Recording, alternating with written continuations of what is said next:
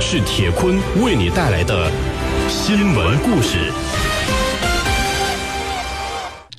好声音，好故事，各位好，欢迎您在半点之后继续来收听铁坤所带来的新闻故事。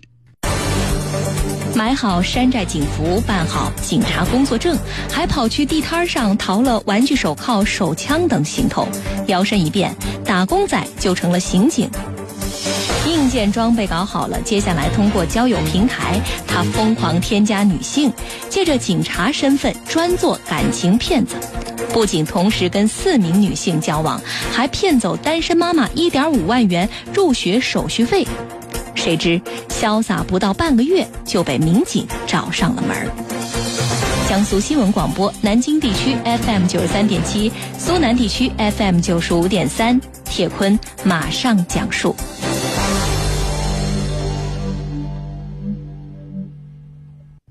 在厦门湖里区公安分局的门口，一名四十多岁的女子转来转去，不时伸长脖子往里面张望。八月二十六号下午，民警刚出警回来，就看到了这一幕。您找谁呀？民警上前询问。女子转过头，面露难色。警察同志，你好，你认识张国云吗？刑侦大队的。刑侦大队的。民警摇摇头。刑侦大队的我都很熟，肯定没有这个人。啊，没有。女子脸色骤变，愣在原地。看出女子的反常，民警知道一定不是找错人那么简单了。请问您贵姓啊？有什么需要跟我说一下。我姓尹，一个人带着女儿从湖北老家来厦门没有多久，我无依无靠。停顿了片刻，尹女士向民警吐露了自己的遭遇。今年六月，一个陌生男子通过微信搜索附近的人，加尹女士为好友。离婚之后，自己带着女儿来厦门，也没什么朋友，尹女士就通过了对方的好友验证。通过微信一聊，那就是两个月。在这期间，两人还经常约出来见面。看到对方身穿警服，随身携带的工作证上还写着“湖里区刑侦大队民警张国云”。尹女士不仅彻底的放下心来，而且还对眼前的这个张警官多了几分好感。八月份，女儿就要入学了，但是由于政策受到限制，找不到可以就读的学校。尹女士在聊天当中也就倾诉了自己的苦恼。多大的事儿啊，包在我身上。张国云的主动帮忙，也让尹女士的心头一暖。八月二十号左右，尹女士当面将商量好的一点五万元拿给张国云作为办事的手续费。孩子的事儿就拜托你了，等你的好消息。没想到这一等就是十几天，眼看着就要快开学了，张国云也失踪了，尹女士也只好跑到公安局来找人。冒充警察招摇撞骗，这可不是个小事儿。湖里区公安分局立即抽调精干的民警，对这个大胆的张警官展开了调查。经过研判，四十五岁的重庆人冯某露出了水面，但是冯某却行踪不定，在骗到一点五万元以后，跑到漳州等地逍遥快活了。九月初，民警得到一个线索，说冯某已经回到厦门，暂时住在范上社。民警连着在范商社蹲守了两天。九月八号晚上的九点，一个黑影慢慢的晃过，走近一看，正是民警找了十多天的冯某。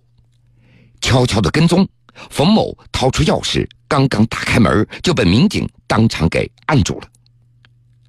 面对突然冲进来的民警，冯某倒还冷静：“你们有什么证据说我冒充警察呢？”衣柜一打开。民警发现里面挂着几套各个季节的制式的服装，这些都是什么？面对民警的讯问，冯某依然嘴硬，这又没有肩章和臂章，就是一个普通的制服。除了这些制服，其他的作案工具又到哪去了呢？正当民警打算将冯某带回去审讯的时候，无意当中看到了角落里的一把车钥匙。这会不会藏在车里呢？在楼下找了半天，民警终于用这把车钥匙扭开了一辆助力车的锁。车座弹起以后，下面果然藏着一个小包。打开一看，一把手电筒、一支玩具枪、一副假手铐，还有假的工作证、名片等物品。这下冯某低头不作声了。根据冯某的供述，自己这么做也就是骗骗感情。哪知道尹女士刚好跟他倒了苦水，他也就顺水推舟骗了一笔钱。另外，民警还发现，不老实的冯某早在2009年就因为招摇撞骗罪被重庆警方处理过，没想到放出来以后，他跑到厦门重操旧业。目前，冯某已经被厦门湖里区警方刑事拘留，案件仍然在进一步的审讯中。经过审讯，警察也初步的得知，从去年开始，冯某就花了几十块钱在地摊上买了一套玩具装备，警服一穿，挣一半，他就成为了湖里区刑侦大队民警张国云。通过微信摇一摇，他发出大量的交友的邀请，只要有人上钩，他就以交友为借口，开始跟对方勾搭起来。最夸张的时候，冯某同时周转于四个女子之间。不知道从哪儿，他偷录了一段民警办案的小视频。聊天的时候，冯某还会将视频发给那些女子看。我正在办案，回头再聊。每次见面，冯某都有意无意的穿上警服，伸手开包的时候，也刻意的露出里面的枪和手铐。不过，冯某也有失手的时候，说有一次约会，一个女子无意当中帮着他接了一个电话，对方开口就喊。冯某，都几点了，你还不来工地干活呀？女子当场就识破了他的身份，扭头就走。观世事风云，听人间百态。人间百态，新闻故事，主持人铁坤，现在开讲。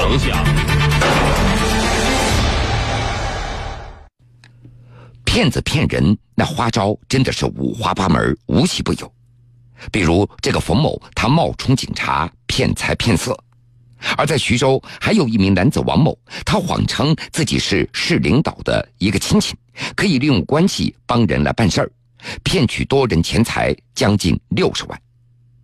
九月十九号，徐州市泉山法院对案件进行公开审理。那么，王某到底是如何行骗的呢？王某是江苏邳州运河镇人。只有中专文化，今年三十多岁。中专毕业之后，王某一直是四处打工，但是始终他觉得赚不到钱，他就动了骗钱的心思。王某他总是觉得，要想使别人对自己有尊敬，必须要有一个令人刮目相看的身世背景。于是他就想到了一个身份：市政府某领导的亲戚。就是凭着这个身份，让他屡试不爽。二零一四年十一月到二零一五年三月份期间，王某自称是市政府某领导的亲戚，并且表示与徐州市某医院的院长关系很好，可以帮忙安排医院有编制的工作。被害人楚某就信以为真了，交给了王某十多万元用于办事。二零一五年六月到八月期间。王某以能够帮助被害人徐某的孩子安排工作为理由，合计骗取了徐某十五万元。第一次五万，然后给我的现金两，还有一个两万，还有一个七千，是他给买东西买的购物卡七千。二零一五年六月，王某再次声称自己是市领导的亲戚，以自己的母亲生病住院需要医疗费为理由，骗取当时的女朋友郑某八万多元。二零一五年八月到九月。王某又故伎重演，表示自己可以利用市领导的关系，联系到在邳州某医院进行的一个装修工程，以此来骗取被害人郑某、崔某合计人民币二十五万元。二零一五年十月份，王某被公安机关抓获归案。然而，令人啼笑皆非的是，自始至终，王某自称的那些领导，有的甚至他连面儿都没有见过。你跟那领导认识吗？不认识。我认识他，他不认识。人家给你钱，你能办到吗？办不到。经过调查，被告人王某并不像他所说的是市政府领导的亲戚，而是伪造了这样的一个事实，虚构自己的身份，从而达到实施诈骗的目的。九月十九号，徐州市泉山法院对此案进行公开审理。泉山区人民法院刑庭审判员周平波，根据刑法规定，诈骗公司财物数额特别巨大的，这个数额巨大呢，在我们江苏省这个标准就是五十万元。那么根据这个标准呢，被告人就应当判处十年以上的有期徒刑，并处罚金或者没收财产这样一个刑罚。说到底，那些受骗的人之所以被打着领导旗号的骗人者拉入骗局，那还是存在着侥幸的心理。就是希望借权力寻租，能够为自己带来更多的经济和其他的利益的收益。随着社会转型和治理的现代化，公平公正的观念也逐渐深植于广大群众的内心。希望各位不要贪图走后门带来的洋洋得意，不要侥幸走捷径带来的阵阵窃喜。遇到以所谓的领导人亲属或身边工作人员的身份谋取利益、招摇撞骗的情况，一定要提高警惕，及时的查证，及时报警，千万不要上当受骗。新闻故事，铁坤讲述。铁坤讲述。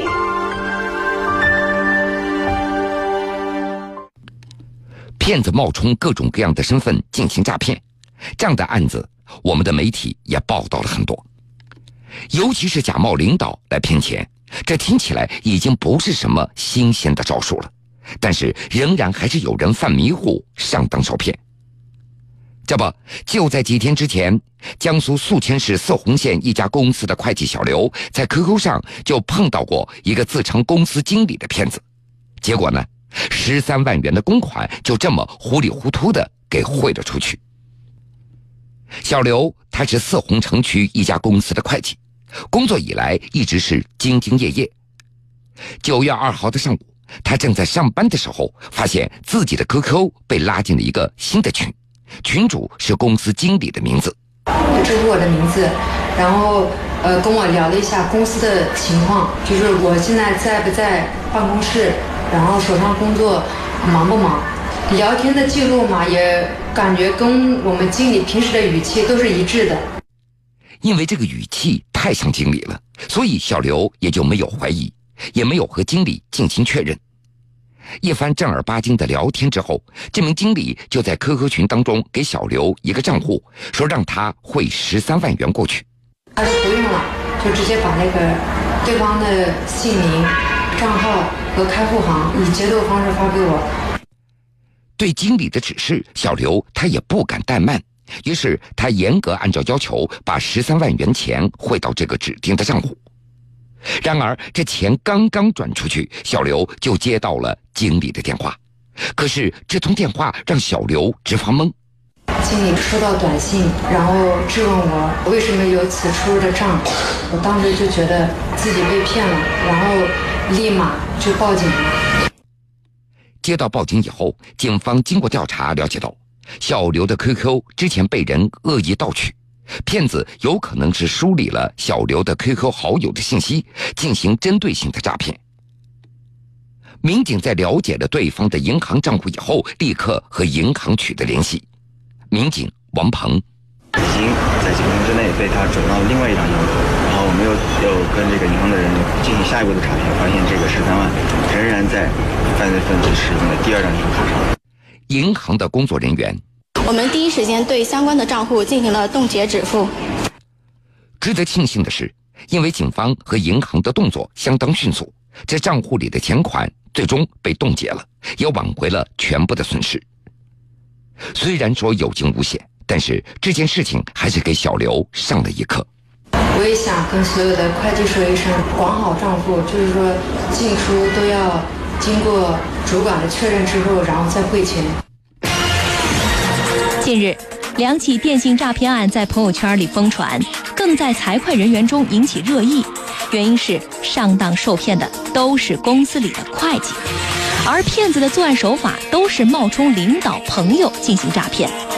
那么，接到朋友或者领导发来的转账信息，大家会怎么做呢？铁坤继续讲述。最近这两天，浙江温州某企业的会计小林收到了一条微信好友添加的请求，对方的名字、头像和小林所在公司的董事长一模一样。因为在工作群当中见到过董事长的微信号，所以小林也没有怀疑，他立刻添加了对方。在打听到公司账目以后，这个董事长告诉小林一个账号，小林就按照这位董事长的指示，先后向那个账号里打入了六万元和七十万元。无独有偶，某公司的财务小张也落入了骗子精心所布置的骗局里。骗子通过向小张老板的手机里植入了木马病毒，并且以老板的名义给小张发了一条汇款的短信，结果小张就信以为真了，三十万元也就此打了水漂。最熟悉的陌生人，这是很多网友看了这两个案例之后说的最多的一句话。那么现实生活中，当接到朋友、同事发来的短信或微信的时候，大家会怎么做呢？以前我做微商的时候，谁加过我都加，然后现在不做微商了吧，基本上不太加，基本上都会加。加完以后，如果没有特殊的什么事情的话，我基本上不会特殊去验证它。在采访中，一些市民也表示，如果有同学、亲人或者比较熟悉的朋友、同事主动加微信，他们都会添加。如果有熟人通知换手机号了，那么也会保存下来。至于添加的号码、保存的手机号到底是不是朋友或同事的，很少有人会想到再去专门验证一下，也更不会当面核实。那么，如果接到以上司或者是朋友的口吻所发来的转账短信或者微信，又有多少人会照做呢？如果是没有他的电话的情况下，我会跟他就是跟他聊一下，呃，比如说跟他聊一下以前共同工作的经历，啊，然后让他说一下我的基本情况。如果说他对我有所了解，对以前我们共同，呃，就是工作的公司有所了解的话呢，我再问再问他要个电话，打电话就是求证一下。如果是真的，那么帮个忙也不是不可以。采访中，市民们似乎都有自己的一套应对诈骗的方法。但是如今电信诈骗是无孔不入，骗子的手法也越来越隐蔽，甚至还玩起了长期潜伏，等摸透你的个人情况以后再下手。对此，民警出招提醒了：当面询问这是最有效的诈骗手段，实在不行就打个电话进行核实。徐州市公安局泉山分局西关派出所民警石雨桐。啊，这个首先呢，大家切记在这个呃自己的微信好友圈或者交友圈里，呃，不要泄露太多的这个私人信息。大家呃，如果要是接到这个陌生号码发来的这个这个网址链接，比如说要求大家这个可以兑换淘宝积分或者是银行卡积分的这样的链接，大家一定不要轻易的去点开。呃，大家更不要把自己手机短信收到的这个验证码轻易的告诉别人。类似于这样的电信诈骗或者是网络诈骗，我在节目当中也给各位讲述了很多，目的就是让大家多提高警惕，谨防上当受骗，谨防那些最熟悉的陌生人。喂，你好，谁呀？你好，猜猜我是谁呀？哎，你谁呀？哎呀，我的声音都听不出来了。不是你谁呀？我们是老朋友了吗？哎呦，这是个骗子。你老孙吧？哎呀，对对对，我就是老孙呐！啊，老孙，你有事吗？哎呀，兄弟呀！啊，我遇到一点小麻烦。哎，老孙，你说，你说。哎呀，我爸妈住院了，你赶紧往我卡里打五万块钱。哦，哎，老孙啊，哎，你爸爸不是正打着官司呢吗？哎，对呀，对呀，对呀。你爸爸不是判了二百五十年吗？怎么这么快就出来了？哎，他这个。我最恨的就是骗子，想骗我。我上知天文地理，下晓鸡毛蒜皮。发光的物体是光源，描述路径是光线。派是三点一四一五九二六，红鲤鱼与绿鲤鱼与驴。哎，通了通了。喂，你好，谁呀？哎，你是小邵吗？对对对，我姓邵，你是谁呀？我呀，你猜猜我是谁？哎呦，这骗子还会说多种的方言呢。你老孙吧？哎呦。他怎么知道我姓孙呢？对对对，我是老孙啊，老孙啊，你有事吗？我跟你说呀，啊，你爸爸在医院呢。哎，不不，等会儿等会儿，哎，不是你爸爸在医院呢吗？不是我爸爸，是你爸爸在医院呢。哦，这是升级了。哎，我爸爸是不是没带钱呢？对对对。哎，我是不是得送钱去啊？对对对。哎呦，我现在没空啊。哎呦，那怎么办呢？哎，我把钱打到我爸爸卡里行不行呢？可以呀，这样你就不用来了。哦，哎，我爸爸他没卡呀。哎呦，那这可麻烦了。是，这可怎么办呢？你这个是啊？哎啊，要不你打到我卡里吧？哦，打到你卡里就行了啊！你打到我卡里，我帮你办嘛。行行行，哎，那打多少啊？哎呀，医疗改革了，用不了多少钱，有个二三百就够啊。哎，二三百哪够啊？我给你打一个亿吧。多少？要不打两个亿啊？不行，我卡里盛不下这么多钱。哎呀，行行行，哎，我爸爸在医院呢，你是怎么知道的呢？哦，是这个样，我今天呀正好办出院手续。等会儿，等会儿，等会儿，老孙啊，你什么病啊？我呀啊，我心脏出问题了。哎呦，你心坏了可不是小问题，搞不好出大问题的。对对对，医生也这么说呀。哎哎，老孙，你想不想彻底治好啊？我想啊。我给你出个主意啊。啊，你换个心脏。哟，心脏能换呀？哎，像你这种情况都不用换人的，换个动物的就行啊。哎呦，动物的行啊？哎，你就换个狼的吧。哎呦，不行，狼是野生保护动物啊。哎呦，野生保护动物它不好找啊。对对对对对。什么动物跟狼长得比较像呢？狗啊，狼狗狼狗嘛，你傻呀？对对对，你们都是犬科啊。对，配型成功了。哎哎，老孙，啊、你这个心脏要是好了，你可得好好感谢这条狗啊。那当然了，我的生命是狗给的。好了，各位。非常感谢您收听了今天全部的新闻故事，我是铁坤。想了解更多新闻，敬请关注江苏广播网 vogs 点 cn。一杯清茶。